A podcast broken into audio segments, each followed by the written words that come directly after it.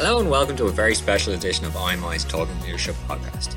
I am your host Hugh, and today I'm joined by one of Ireland's most prominent business leaders, Anne O'Leary, CEO of Vodafone Ireland.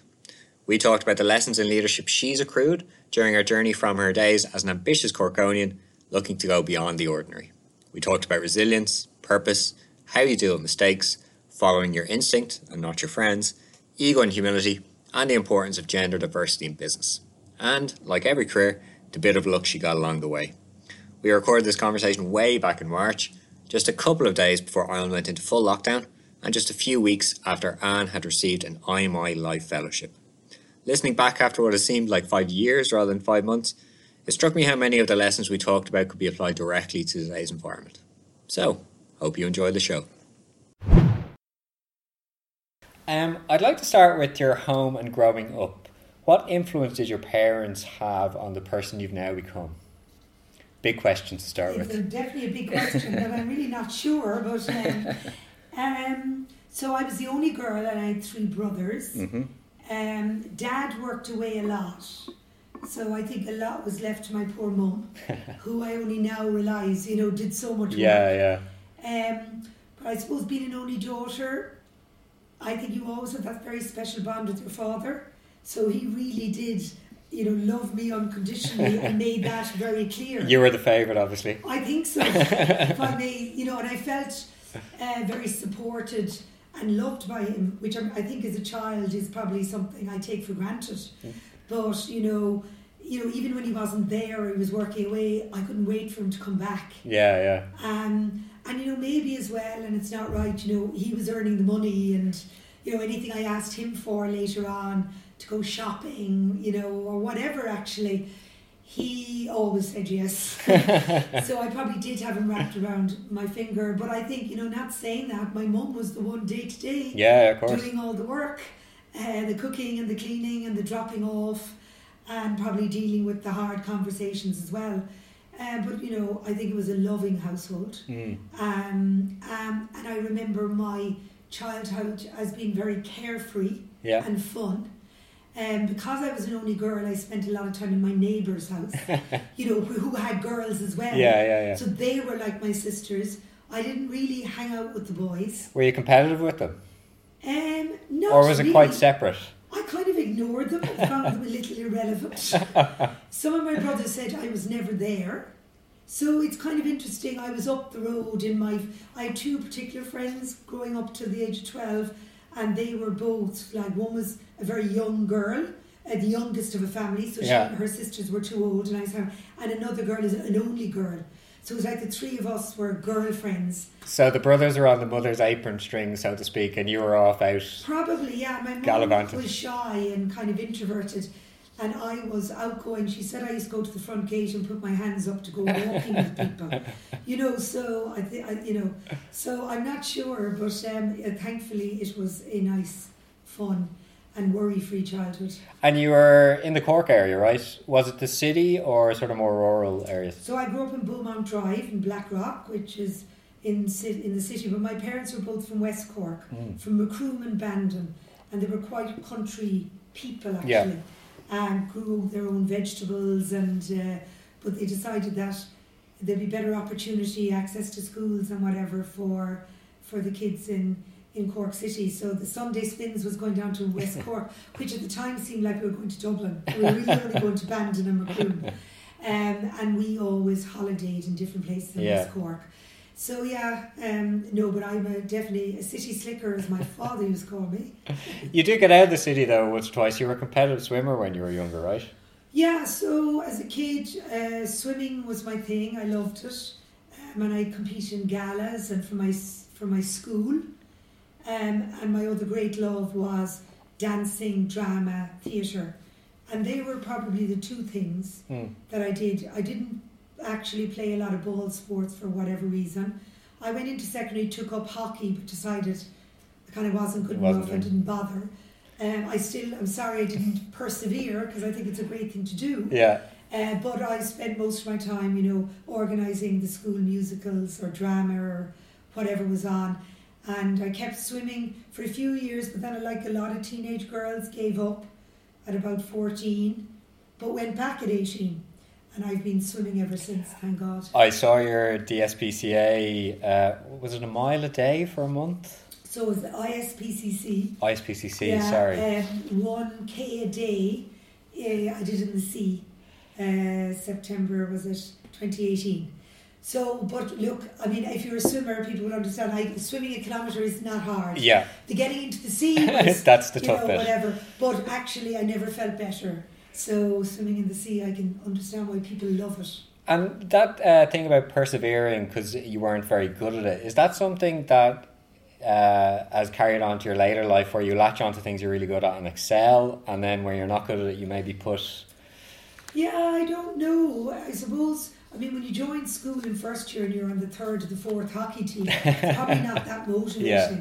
And maybe if you're not getting encouragement. Hmm. So I didn't come from a hockey, whatever. And, and usually, I suppose kids, unless they're amazingly talented, I'm sure, start a bit younger, tennis and hockey, and they go in and they have. Uh, so I'm not sure about that. But I, what I would say is, I mean, I took up triathlon later. Mm.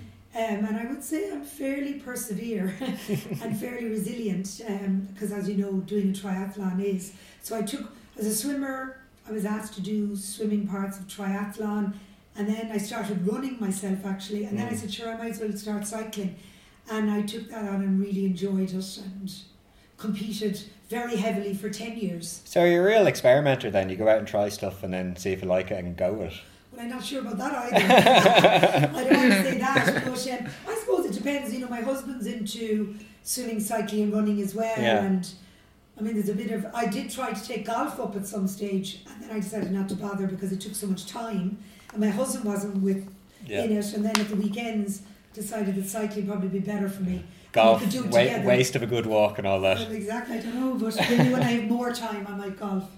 Uh, let's go to, to a bit, a bit older. So, when you're sort of deciding to go to college, what were the prospects for you and your friends at the time? You would have been going off to college right at the start at that time when the economy was noticeably picking up. Well, it's interesting now you say that because I went to Ursuline Convent and I would say only a small percentage went to college at the time. Oh, really? Yeah, there wasn't a huge. Um, so a lot of girls went into nursing or the bank Yeah. or possibly college or a secretarial course. And that was That's the very norm. traditional. the- the sort Oh, of- exactly. it was very traditional. yeah. So unless your family, you know, really believed that they wanted their kid to go Yeah. to college, but I, I would have only said there was maybe twenty percent of my year, twenty five percent wow. at the time. You know, so I'm fifty two now. So And Yeah. I'm sorry, are you talking specifically female friends or female, all your so it friends? was all girls. yeah, yeah, This yeah. was an all girls nuns school. we, we can go back on, on that. Um, and look, I, my parents had hadn't gone to college. Yeah. They'd had their own business, a bar and a shop early on, and that then dad went on to work in the B and I line. Um, so it was about really at the time getting a job in my house and Mm. working. Mm. And that was instilled in me. And I really had this idea that I wanted to work and I wanted to be independent. And I babysat actually in my teenage years to earn money. hmm Uh, so I had my own money. My father then would supplement my shopping, uh, would pay half, you Yeah. know. And that was a great sense of independence. And I was going to be a nurse because kind of my mother had said that was a good job Mm. and a, f- a few of my friends were nursing, were going to nursing, some were going to the bank, some did go on to college. And then the day before the interview for nursing, I decided I didn't want to be a nurse, much the devastation, and I mean the devastation of my mother. Um, and I had really studied my biology, my honest biology to get in. Um, so at the last minute, I decided to do a secretarial course in Skerry's Business College. Any reasons? Well, I had thought about going back Yeah. to repeat my leaving cert, Okay. and I think it's suddenly dawned. I know it was an age thing. I suddenly said, "Will I go back, repeat, and go for college, or will I do?" I did not want to do nursing. I decided it was a vocation, and really, I wasn't very Mm. good at sick people, with sick people. Yeah. So I went and did secretarial college in Skerry's Business College, and some from there went on to the bank, and some of my friends went on to different roles, and I got an interview for Nixdorf Computer at the time. I saw that, Yes. yeah. And some people say don't mention that because it shows your age. um, and they were then subsequently bought by Siemens. And when I went for that interview, what was interesting, what he was most into, interested in was what I did in my spare time to earn money. And I babysat five young children. And he was a father, I think, with four young children at the time. And he couldn't believe when I explained to him that they'd go away for the weekend on a Thursday and I'd move in and I'd mind, you know, wash, clean, give them their food, put them to bed. And the kids would still be alive when they came and back. still be alive and that I actually enjoyed it and that I was probably could be trusted to Mm. run his office. So it was kind of like receptionist, taking engineering calls at the time Mm. uh, for engineers, uh, doing a bit of telesales. It was a bit of everything. So really, I was really lucky in that first It's, job. it sounds like that's your almost your own boss in that first role. I was actually. So Mm. there was great empowerment, and he needed that. Yeah. There was two of us. I think he wanted uh, these two women to kind of run the office Mm. day to day, and he was right, and we did. and I suppose I always think about that first job, how lucky, because I Yeah, could have yeah. got any first job. And at the time, other people who were very smart didn't get that great opportunity and ended out staying in very small offices or businesses Mm. and not having the potential to learn, develop, get invested in, or get other career opportunities. So did you start defining your career, what you wanted to do in that role? You said, "Oh, actually, management and leadership is something I quite like." No, I can't say that. You know, people say, "Did you always want to be a CEO?" But what I had was this really strong work ethic Mm. That I really appreciated getting a job. Because remember, we came from the time before that, a lot of unemployment. Yeah, yeah. And there was a lot of this idea go into the bank or the civil service, pension. I mean, my parents talked about a pension, I didn't know what they were talking about. I mean, at 19, is that really what you think about? So It is now, though, it- unfortunately. It is again, but, and they were probably right. but uh, exactly. But um, what happened when I went in there, I obviously, you know, you found out maybe what you were good at. Mm. There was courses you could go on. Um, I got into doing. They put me on a telesales course Oh, cool. and I rang businesses and looked for leads for the salespeople. You know, I organised conferences. You just got a taste for the bigger business world. It sounds like an MBA in yes, practice. yes, it was. I mean, it was really. I mean, it was like doing a business degree, Yeah, yeah. but it was hands on. Mm. And at the time, you know, the leader there, Peter Ainscoe, uh, I remember him well. You know, he was really supportive, and he kind of empowered me, and I grew. I think I grew my confidence that Mm. oh my God, hey, I can can't do this. This is business. I, I, I had never seen business like a lot of young girls Yeah, at the yeah. time. I didn't even know what business was. And actually, that I'm valued and respected for what I can bring. And I also can, in general, get on well with people Mm. and all different types of people. So I think that's important. Um, so it was a great starting moment. And what lessons did you? I, you may not have ever reflected on this, but what lessons would you have taken from that first boss, Peter? Well, I think for him, hiring the right person Mm-hmm. and being able to delegate to people and, and maybe delegate stuff that he shouldn't be focusing on. Um, um, yeah, and I often talk about this spending more time on the interview process, Mm. I think is important for people, making sure not only capabilities, because people can learn more, but mindset of people, their work ethic, their commitment, their values Mm. system so that there is potential for them to grow and to give more back to the company. Um, so yeah, I think I think he was a, a great boss. Um, let's go. Let's let's talk about mistakes. Um, Mm. and it's it's a long time ago now, so you could probably admit them. What was the biggest mistake you made there, or maybe anywhere in your Yeah. early career? I remember once sending an email to ten thousand people that I shouldn't say. Oh dear God. um, the biggest. I mean, look, I've made. I think I've made many mistakes. Really, in you know my Mm. career. I think as an early manager of people, I don't think I was very good. Yeah. Um, not saying I'm great now, but I think um, I wouldn't have had maybe an understanding of uh, getting behind the person and what motivates them, Mm. and having more open and frank discussions about how they are and how they're feeling and what works for them and what not. I think um, it would have been more directive style. So you were sort of focusing on the process rather than the people. Yes, a little bit. You know exactly, and also yeah, maybe just you know, that directive style where you tell people what to do, and this is what I want done, and do it this way. Mm. While now, you know, even though I might have an idea about how I want it done, there'll be more about what you think and what ideas do you bring to the, the table, and maybe understanding more uh, that people have strengths and development needs, Mm. understanding the strengths and focusing on those, but also the development needs. Um, and people are very different. And I think I've learned that with age. I think the only good thing about getting old as a leader is how different people are Mm. and how they react to different situations um, and being much more perceptive to that, probably by asking more open questions and having more one to ones Mm. with, with people that work with you.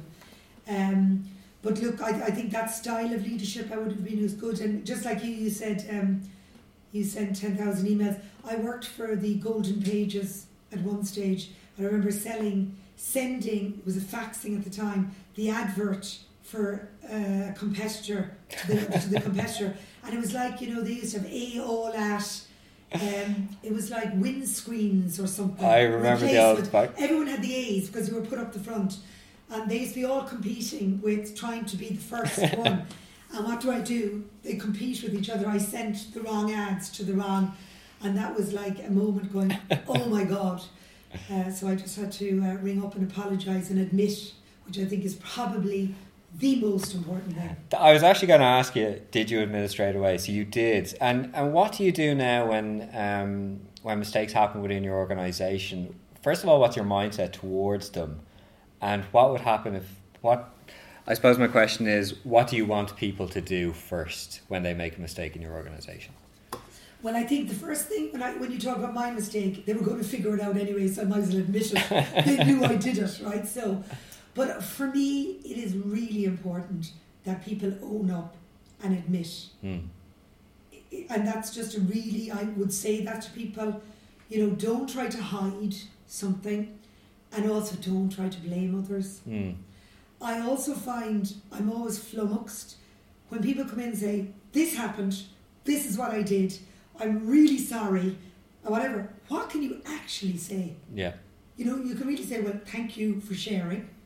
You know, I appreciate you didn't mean it. Um, I also can see that you're visibly not happy about yeah, it. yeah, yeah. So great. And it's funny, so I do the same. My style is to now you know how you say it and how you do it, but would be to say, look, I have something to tell you. This is what happened, whatever. Um, and I think it's very important to do that because there's nothing worse than things being covered up or other people taking the blame for something or you know, I mean, at the end of the day, what is the worst thing that can happen? And I think people admire people that do it. And also, I think as leaders, we all make mistakes. We're Mm. people. Uh, but now, you know, obviously, you might have to say, how did it happen? Why did it happen? Because there is a bit of a learning, Yeah. which I might often ask someone, what have you learned from it? You know, I'll check the fax number twice. before I send the ad out, I'm going to ask my colleague, just would you check the, the you know? I have so many checks whenever I send out emails nowadays. Yeah, and it's the process. It, it's just because there is a bit about what have I learned from the mistake Mm. rather than it happening again. Now there is like those two mistakes we just described. They're tactical. You know, Yes. sending right. So when you're a leader and you've put in strategy in place, the strategy is is going on, never works out as you would like it to. When the strategy goes a little bit wrong, as a leader, how do you communicate that back to your organization? Mm. How transparent are you, and how do you do that? So I'm really comfortable with that. So it's interesting. Um, I remember.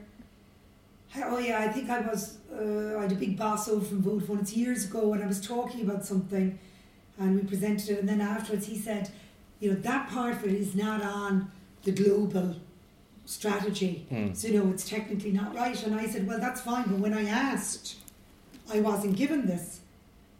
And he's like, "Okay." So I had to, you know, kind of Yeah. do my own version because you know we have a global strategy, but you localize it to the country. And then I said, "But sure, it's fine." I said, "You update it, and I'll just stand up and change it." But he said, "But you can't do that."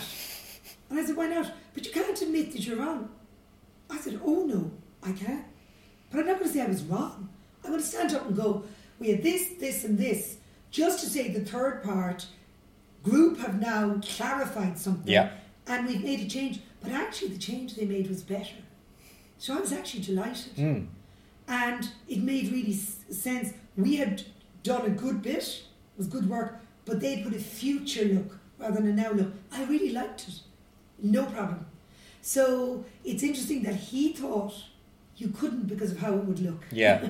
so it's often to me about egos and how people are afraid to admit whatever. You know, so I don't, if it makes sense to me, and I can say, now, obviously, look, if there's a complete change, maybe you can't stand up and say, we were going down, you know, we're going in the Cork Dublin Road, but now we're going to Belfast. Yeah, yeah, yeah. You know, maybe someone says, well, they're schizophrenic. But honestly, you know, if it's more sensible um, and it's the right thing to change or move, I think it's very important to stand up, communicate the change, why, and I think people respect you more. I think they, they recognise spin when they see it. Exactly. I mean, much. these are really smart people. Yeah, yeah. So up to now, I really haven't had an issue. But if you know, and if that was a circumstance where maybe it wasn't right, maybe I'll wait a few months Yeah. to maybe like when do we actually have to tell and communicate. Mm. But really, you know, the new authentic leadership bit and, and creating true followership, I think people see spin and they want to be told the truth. Mm. And the last thing you want is something leaked. Yeah, exactly. Or that they might think that you are hiding something from them. You mentioned authentic leadership there. Uh, something wrapped up in there is the concept of purpose. Um, you know, you sort of have to identify as a leader with the purpose of your organization. How has that manifested itself through your career in the telecoms industry? Because you did get in early and you stayed there. So, what has connected you to the, the telecoms industry? Um, so, you know, I am not sure it was purpose at the start, to Yeah. be very honest. I mean, uh, basically, I had uh, worked in Cork in two companies, and then I'd gone to London, and then I was home in Golden Pages, um, which I said is the Google of its time, it was the only place to advertise. So that was great learning. And I was approached. Uh, ESAT Telecom was being set up. Yeah. It was taking on the fixed monopolist at the time. And um, I was approached, and they were hiring a lot of women. I was 27, 28 years old. Was that a conscious effort at the time on They their were, part? yeah. They were because they knew that most of the men uh, selling at that time out were mainly probably ex engineers Mm. and male. And I know during the interview process I said, but I'm not a techie. And they said, you can learn anything if you want to learn it. This is about connecting with people, talking about a competitive product and service that we think you can do. Mm. And they're right. Yeah. I mean, if you can connect with people, um, you can sell any idea if you believe in the idea. And I like the idea of um, a challenger coming into an incumbent, uh, as we call them, monopolist in the morning, Yeah. uh, who had been, you know, excessive profits, excessive consumer pricing, a huge dominance in the market with no competition. It was probably like the airline industry back then. So that motivated me, and I went into it, and I was successful in it. And I think, like a lot of a lot of people end out in pharmaceutical or whatever, you just get into an industry and you learn it and you grow into it. Opportunities come and you stay. You say that, but you've mentioned two things about connecting with people, which is very much what telecoms do. So it does seem to match up with what you like to do. You like to connect with people. Um, do you consciously uh, seek out a role where you feel meaningful work, or as you say, do you just something that naturally happens? So I think in the last ten years, I've been much more focused on purpose. Yeah. and the roles I do and the work I do. And I really believe that you can do good business and do good. Hmm. Um, and I get offered roles on boards and in different companies that I fundamentally don't believe in their values Hmm. and I won't join them or what they do or how they make money.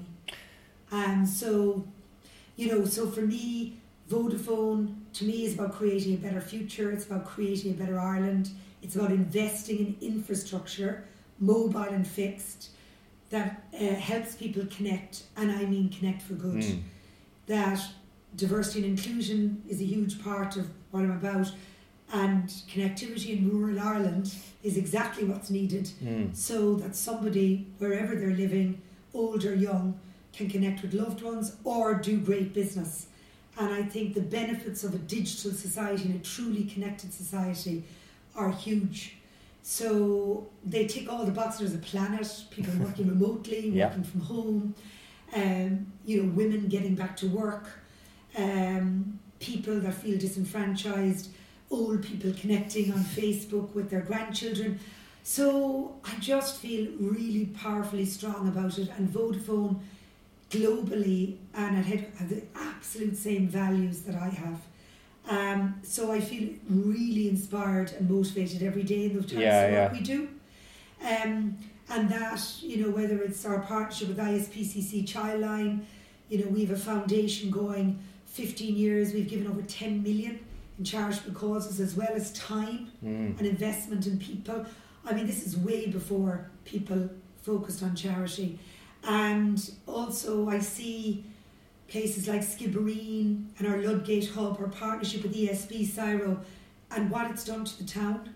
And, you know, brought back vibrancy to a town. It's allowed people to move back to where they're from, to set up businesses, to Mm. have a quality of life. Um, it's it's frankly it's it's amazing.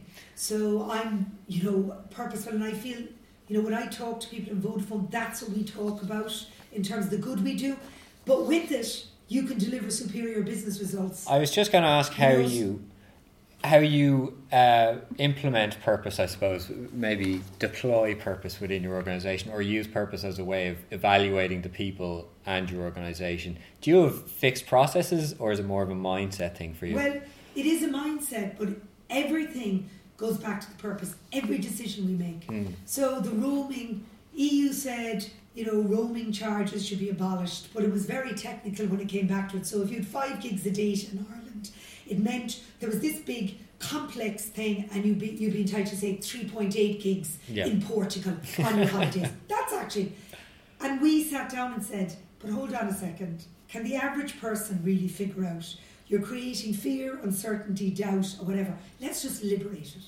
We were the only operator in Ireland to say, take your full home tariff abroad. So it's interesting, actually. I was with Vodafone at a time and I remember that. Exactly. So, so there's two things. One, it was the right thing to do because, you know, that was going to make it easier for you when you go on your annual holiday to Portugal to do the same thing as you did in Ireland, Mm. right? To share, to connect, to not worry, to feel validated. Some people said to you, but you left money on the table, right? You know, you, you could have charged more and do whatever. However, our churn is one of the lowest in the market. Yeah, People yeah. don't leave. We got loyalty. Our NPS on roaming is one of the highest. One of the key reasons that people are with Vodafone is a superior network and roaming. Yeah, yeah, yeah. So do you see how a mindset of doing the right thing is that transparent? Is our pricing transparent? Okay, it might sound expensive, but is it all in and there's no Mm. hidden charges? So look, I'm not saying we're perfect. I'm sure someone's li- is is listening, but it's a principle of how we work, and that's just one exclu- example. Diversity and inclusion, our gender, our focus on that. We have 50-50 male, female, female at management levels. Why is that? We look at pay at every level. We look at performance rating at every level. We look at promotions at every level. We look at um, everything is measured, so the data tells us and informs us if there's biases. Mm. Per manager, we know what your gender balance is in every team. What gets measured gets done. It shines a light on it. It's not saying you have to change, but let's be honest. If you walk in, you say you have an all-male team, it, it's going to shine a red light all the time. So what's going on in that team? What biases do you have as a manager? Why is it that you're not bringing women in or whatever? Our policies on maternity leave, paternity leave, domestic violence, they're all linked in terms of creating a better future, being a family brand, Mm. living by what we say or do. You know, it's not a separate thing that some department over there do, like our foundation. Okay, the foundation gives charitable giving, but there's something. But I, again, you know, someone's listening, I said, God, she sounds like the nuns obviously from the Ursulines. I believe it fundamentally creates better employee engagement Yeah. more loyal staff, better decision making, and ultimately our reputation and our brand in the market and the loyalty that consumers and businesses have with us and the experience they have will make them stay longer, buy more from us, stick with us if their competitors come with an offer. So ultimately, will drive revenue growth, increase profitability, so we can invest more capital in Ireland to give the best network. I want to talk about diversity actually for a minute. Um, I think uh, for me, one of the biggest innovations in management theory, probably over the last decade or, or two, is that diversity of opinions leads to better diversity of decision making, which leads to better business decisions. Was that something that you actively drove yourself from the moment you joined Vodafone? Back Yes. in 2000? 12, so it's 12 Twelve. years ago about. So I joined, yeah, 2008 maybe, yeah. You joined in June, June 2008, I remember yeah, now. yeah. So um, I joined, and when I joined Vodafone, I said I'm setting up a women's network. I had never been involved in a women's network Yeah. before that. I had never seen a need, or I'd never realised the biases that were there, Mm. or the environments that I'd worked in. I also saw most of uh, my female friends give up work once they had children Mm. because they couldn't balance work and family because of the policies and the environment that were created in businesses. Let's say unconsciously. Yeah. Probably consciously too, in a, in a lot of ways. Well, do you know, I don't know. I, you know, I don't know really. I mean, I think there was a lot of, you know, well, everyone else has to work nine to five, so why shouldn't she? Yeah, yeah. you know, and that that's a good point. Well, why shouldn't she? Well, she's the only one that can have children around here at the moment, and it's probably okay for women to have children, and we'd like them with the falling birth rate, and we have to accept that as part of our business, Mm. and actually that the work they do and the contribution they make is so important. Uh, that we want them to do that and come back to work. So set up the Women's Network, and it was probably ahead of its time. Mm. And it really was a place where, firstly, at that stage, was women could come together. I could we I could share my own experiences. I could bring in other women. I we brought in a lot of um, data and scientists, which told us about what was going on, the biases that were there. So women had a place where they could feel they could ask questions, figure out what was going on, and obviously over the years that has opened up to include men Mm. um, etc., which is probably important as well. And it's obviously got a much bigger focus. And I decided that, you know, I was going to make changes and make an impact to create a fairer, a more inclusive environment for everyone. Mm.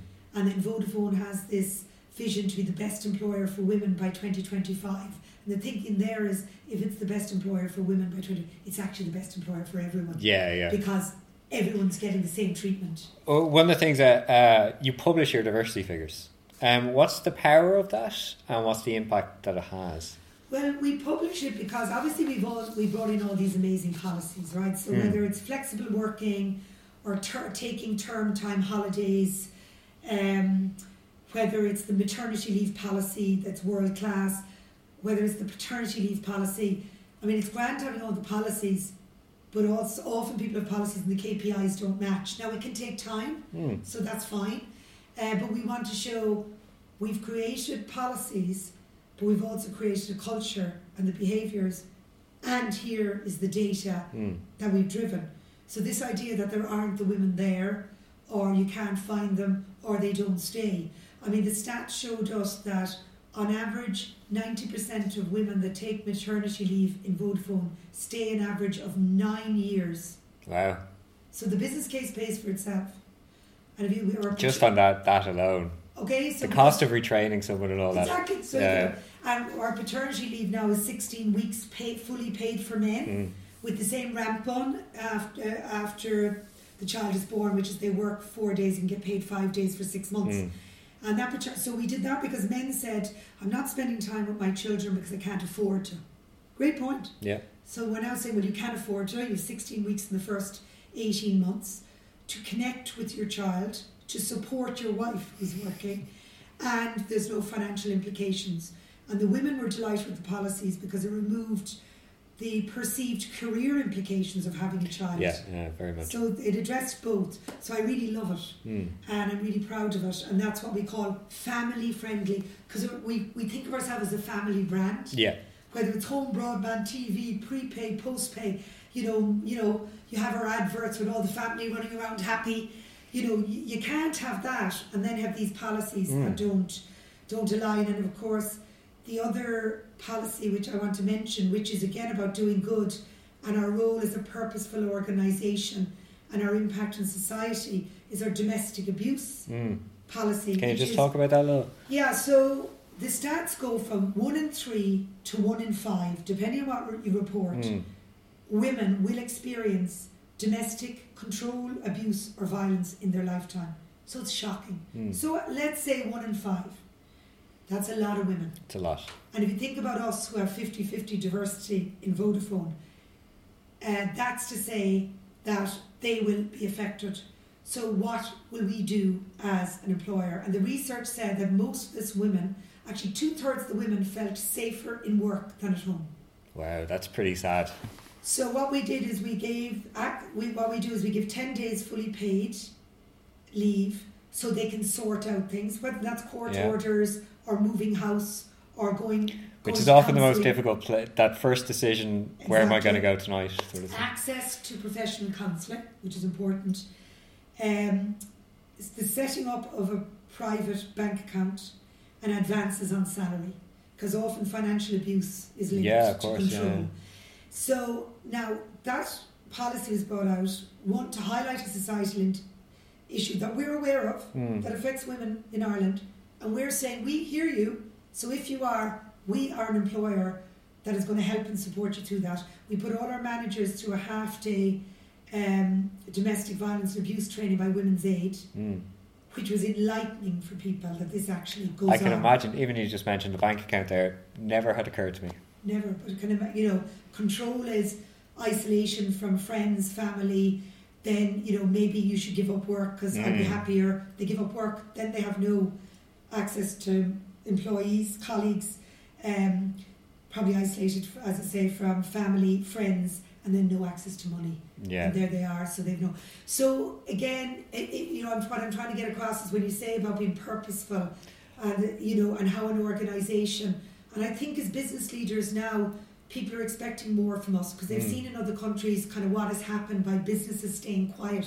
But can We I say you, you do seem to have made that purpose per- personal to you. Yeah, yeah. Well, it is personal to me, but I feel, I feel I'm in a role that's purposeful and Yeah. has, I suppose, and actually, it's interesting you say that.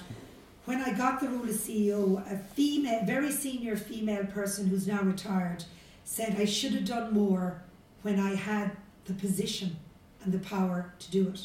So don't regret that. So I suppose I'm really going for it. Mm. Because what I don't want to do in 10 years' time and look back is I should have said more. I should have stood up more. Um, and I do. And Vodafone, I'm really supporting policies that Vodafone Group support. Mm. So this is in every country. It's Yeah, no yeah. difference. But you know, I would have led some of the paternity leave policies on behalf of all the group. And so th- I'm, I'm not misaligned with the group purpose or strategy. Oh, I I would say you're very aligned. What I, what I was thinking there was the authenticity that your people will see in you in, Oh, in yeah. carrying out the purpose. Yeah. Um, I'd like to talk a little bit about resilience. Um, and we mentioned June 2008. I think any Mm. business person would know what happened about three months after June 2008. What was it like joining an organisation very high level and then that financial crash hit? Well, it was very interesting because I think I was lucky I joined it as a new person. Yeah. So you come in as brand new looking at this business. And thankfully, at that, I felt we needed to make a lot of changes. But I don't know if, well, I didn't know there was going to be a financial. Yeah. So it was a bit of. So if that was- Jenga didn't fall, you may not have been able to. Well, I think I would have made the changes anyway. And I'm really glad because I was really set up when that January hit because I'll never forget it. yeah. So I went in, I assessed our organisation, I did a huge restructuring. I think there was 150 in enterprise at the time, and I offered a redundancy, and we had 50 people take it up, and it allowed me to bring in new skills because we were going from being a mobile company to a mobile and fixed company, Mhm. and we needed different skills and new skills. So, um, and I restructured the organisation and refocused it on what I thought that I wasn't a CEO, obviously Yeah, yeah. in the B two B space, And then basically we came into work in January, and basically what happened: first time connections halved the monthly. I mean, the graph is Wow. hilarious. Churn doubled. So like So these were business customers. who basically so what happened was they waited until Christmas because I think it was Ireland and they spent all their money and had a great Christmas. They came back in January and instead of twenty employees Oh, with twenty phones, they said we only have ten employees, so they had to get rid of phones. Wow. So people and phones had, or they could have had phones in a drawer, Yeah, yeah, yeah. or they could have said I need to go to a cheaper supplier, or I need to take the phones away from But them. this was happening in thousands of. How like like key indicators are first time connections every month and they go along every month. You could Yeah, have yeah. a thousand or two thousand, whatever. But then imagine it going to like one hundred or whatever. And say five hundred people leave you every month, they go to someone else or they leave the country. It went 2000. I mean, it was a car crash. Yeah, I can imagine. We were the first country. So the luck was that I was only new. so you couldn't be blamed. So I couldn't be blamed. but I mean, from a group perspective, they were looking at Ireland. Remember, then there was a little domino effect, Greece, and it then went on. But there was a lot of scrutiny Mm. about what was happening. In Uh, what was the acronym? At PIGS, wasn't it? Yes. Portugal, Ireland, Greece, and Spain. That's right. Yeah. And that happened after. But it was a very stressful time for a lot of people in the organisation. A lot of people got moved on. Mm. Um, I look, you know, in terms of resilience, I often talk to people about this. You actually need to be resilient. It's very you because what I talk to people about is there's professional and personal crises that will happen probably everyone's life, Yeah. and you need to be, as I always say, in the best place for that. And often, for me, when I talk about that, is I need to be healthy and well, and I do that through my own wellness Mm. in terms of exercise, which I do. I continue. I don't race, but I continue to swim, go to the gym, bike, run, and that you know five days a week, as much before work as I can, because I am a much better person. If I do half an hour, forty five minutes, when I go in, because I don't know what's going to be thrown at me. Yeah, yeah. I mean, anything.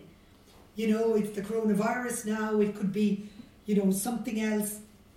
And you need to have a perspective. And you need to be in a good place. And people have personal crises, people have deaths, and they have sadness, Mm. and, they grieve, and yet you still have to perform. So, you know, we have a big focus on mental health and wellness. And I often say to leaders that I coach, is you can't look after anyone if you can't look after yourself first. If you're not good, nobody can be good. And I often say to them, you know, you can take or leave it. You can't dictate what people and people's idea of wellness is different. Some people like to meditate, Yep. some people want to do yoga, but finding what they need that will give them perspective and balance and resilience to deal with the setbacks that come. Um, and I think it's one of the biggest probably pressures and stresses on leaders of nowadays. Yeah. And the more leaders I work with, the more now this idea of drinking a lot and being grossly overweight. I mean, you know, the years ago ideas that a lot of my bosses were, Yeah, to be yeah. honest. The prevailing now- mood would have been that. Yeah, but now, you know, most of the people that I might work for or with in their 50s have found that balance Mm. and they would watch what their diet, their alcohol consumptions, and what they need to do in their spare time that helps them switch off. In terms of resilience, it's probably not a coincidence that the term psychological safety has come to such the fore since that 2008 financial crash. How do you put a psychological safety framework, I suppose, or how will you put it, um, around your individuals and teams within Vodafone? Yeah, so we do a lot of team effectiveness work. Um, so we try to spend a lot of time together talking about how we can work more effectively and how we should work Mm. and how do we share. And we've put things like we have a Monday meeting and we do a round table where people kind of talk about the good, the bad, and the ugly. Yeah. You know, so we're all kept abreast because we're all busy and are functional. So there's a lot of sharing um, of things and the regular one to ones is where I would often say what's going on, what help do you need. You know, you're better off sharing, or you'd encourage people to go to other people around the table. Mm. So we try to talk about that and make sure that people know they can. My experience is when people don't, it's a disaster. Yeah, yeah. And often the crises that come in around my table is someone hasn't put their hand up early enough to say, actually, I really can't figure this out, Mm. or I need help, or it's more serious. And then you're trying to figure out, did they not see it? You know, so that they're like, you know, kind of in a different world, Yeah. which is a capability thing. Um, or actually, are they not able to ask for help? Mm. Which is can be an ego or a vulnerability thing, which people have. Yeah, yeah, of course. So also when you get to know people, you know, you'll have some people that share everything with you, right? And you're like, I don't need to know everything. it's only nine oh five. Please let me get know my what I mean? coffee. You know, but there is, and then there's others who you know it'll show weakness Yeah. and vulnerability, and that's core to them. And then if that's the way you know that, so you'll dig a bit deeper maybe. Are you sure there's nothing you want to share with me or that project you mentioned? Is there anything on your mind? Do you see? So I think um, I think the team effectiveness work is crucial. Um, work how we best work as a team, understanding each other's way of working Mm. um, and how people go about things and how people like to work and how people like to be treated. But my experience again is everyone wants to help everyone Mm. and the goodwill is there. And so I've always said people that get fr- afraid of making a presentation, everybody wants you to have a good time. Everybody's fine. Everyone's fine. Like no one sits there and going, you know, everyone is trying trying to engage. Yeah, trying to give people tips and presentations, and people get so nervous. Let's look at the, the sort of positive side of psychological safety, which would be innovation. Essentially, is, is, is allowing people to experiment. So how? Because as you say, you're you're moving from telecoms, uh, pure telecoms company. But how have you guys sort of aligned internal innovation? I'm particularly uh, interested in because often when these companies get so big, then innovation can get blocked within it. So how, have you unblocked innovation within the company? Look again, you know, you've kind of core business stuff going on, and you're always trying to yeah focus on that, but you want to give time to innovation and new ideas, Mm. and it's making sure you give it the time um, to do that, that you're focusing on it, that you have people to do that, and also we've set up different groups Mm. that are looking at them from different parts of the organisation, and for them to work in kind of squads Yeah. or a more agile way or a more different way um, and getting insights from customers as well and the voice of the customer in more different ways than we'd have done Yeah. and we try to encourage people to do it the way they want to do it they come from other organisations Mm. and we may have been gone down a more traditional way of gathering insights or data and they do it in other ways Yeah. and we like to try new things and let people um, and you kind of have to and i would say it's like it's a fairly non-hierarchical model in Vodafone. Yeah. Yeah. So even though we've been around in Ireland for 18 years, we're probably the longest telco with the same owner. Mm-hmm. I, I think I think we are quite innovative. And again, maybe it's because we're in 23 countries as well and we have a group and they're always pushing us as well Mm. so that we don't get traditional and set in our ways. And I'll be honest, I have this healthy paranoia of, you know, will we exist in 10 years' time? I often throw that out. Yeah. And to make sure that we keep questioning our role. And I often say if there's only one of us left, make sure it's Vodafone. because, you know, our comp- competitors could change. Mm. You know, we think of traditional competitors, but you now have the Googles, the Microsofts, you know. Everybody's competing with each other nowadays. Exactly, so it's kind of co-opetition, uh, partnering, and we. I think was one thing I noticed when I joined Vodafone twelve years ago. They were very much do everything on their own, Mm. build it themselves. One probably because they could afford to, and there's much more money and much more profitability. And now it's much more. Well, hold on, that's not something we're core at. Bring partners in, trust them a bit more, share. So I think though it's a constant challenge for us that we are putting the right people, the right time, the focus on innovation. Um, And it must be a real challenge for you in getting innovation from the front lines as a CEO because often as it goes back up the levels, it will get spun into a way that sounds better for each person's manager. So, how do you sort of cut through that noise and, and get those direct interactions from the front lines? Because Vodafone would have many customer facing roles. Yeah, yeah. And look, I think it's one of the importance of keeping in touch with your people close to them and your customers. Because I think once you lose that, Mm. I think you could be on a spiral of decline. Mm. And I would be very hands on. You know, we have an open plan office. I go up to the canteen for breakfast, uh, for lunch every day. I walk around the building. I pop down to the coffee dock. I hear a lot of things and people talk to me um, quicker than other people. And sometimes they're like, Mm. How did you hear about that, Anne? so I approach people, I ask people what's going on. I do retail visits. So talking to people. And I enjoy that actually Mm. about my role. I don't want to be up on the sixth floor in an ivory tower with my own lift. So it's what motivates and inspires me. And often by that, I get n- nuggets of information that I question or, you know, or I want to improve on. Uh, it's the same with the people. Obviously, in the digital world, it's a bit difficult, d- different and difficult. So we obviously have a huge digital team that are looking at data Mm. in terms of, um, and they do different now studies. They watch, they agree. People go on the app and they look and they actually watch them on the camera do it. They agree.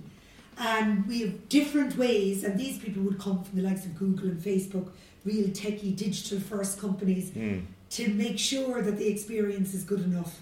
And I suppose I have to trust them on that, just empower them and make sure they're supported and I show interest and I give them, I shine a light on the work they're doing. Uh, penultimate question. Um, just as you were talking there about uh, walking around the building and talking to people, what role, and Ivory Tower I think was mentioned, what role does ego and humility play as for the modern leader? I honestly, I think it's one of the most important things. People with egos um, and lack of humility is a huge issue, and I've seen it. I've worked with Mm. people. It can really hold them back, Mm.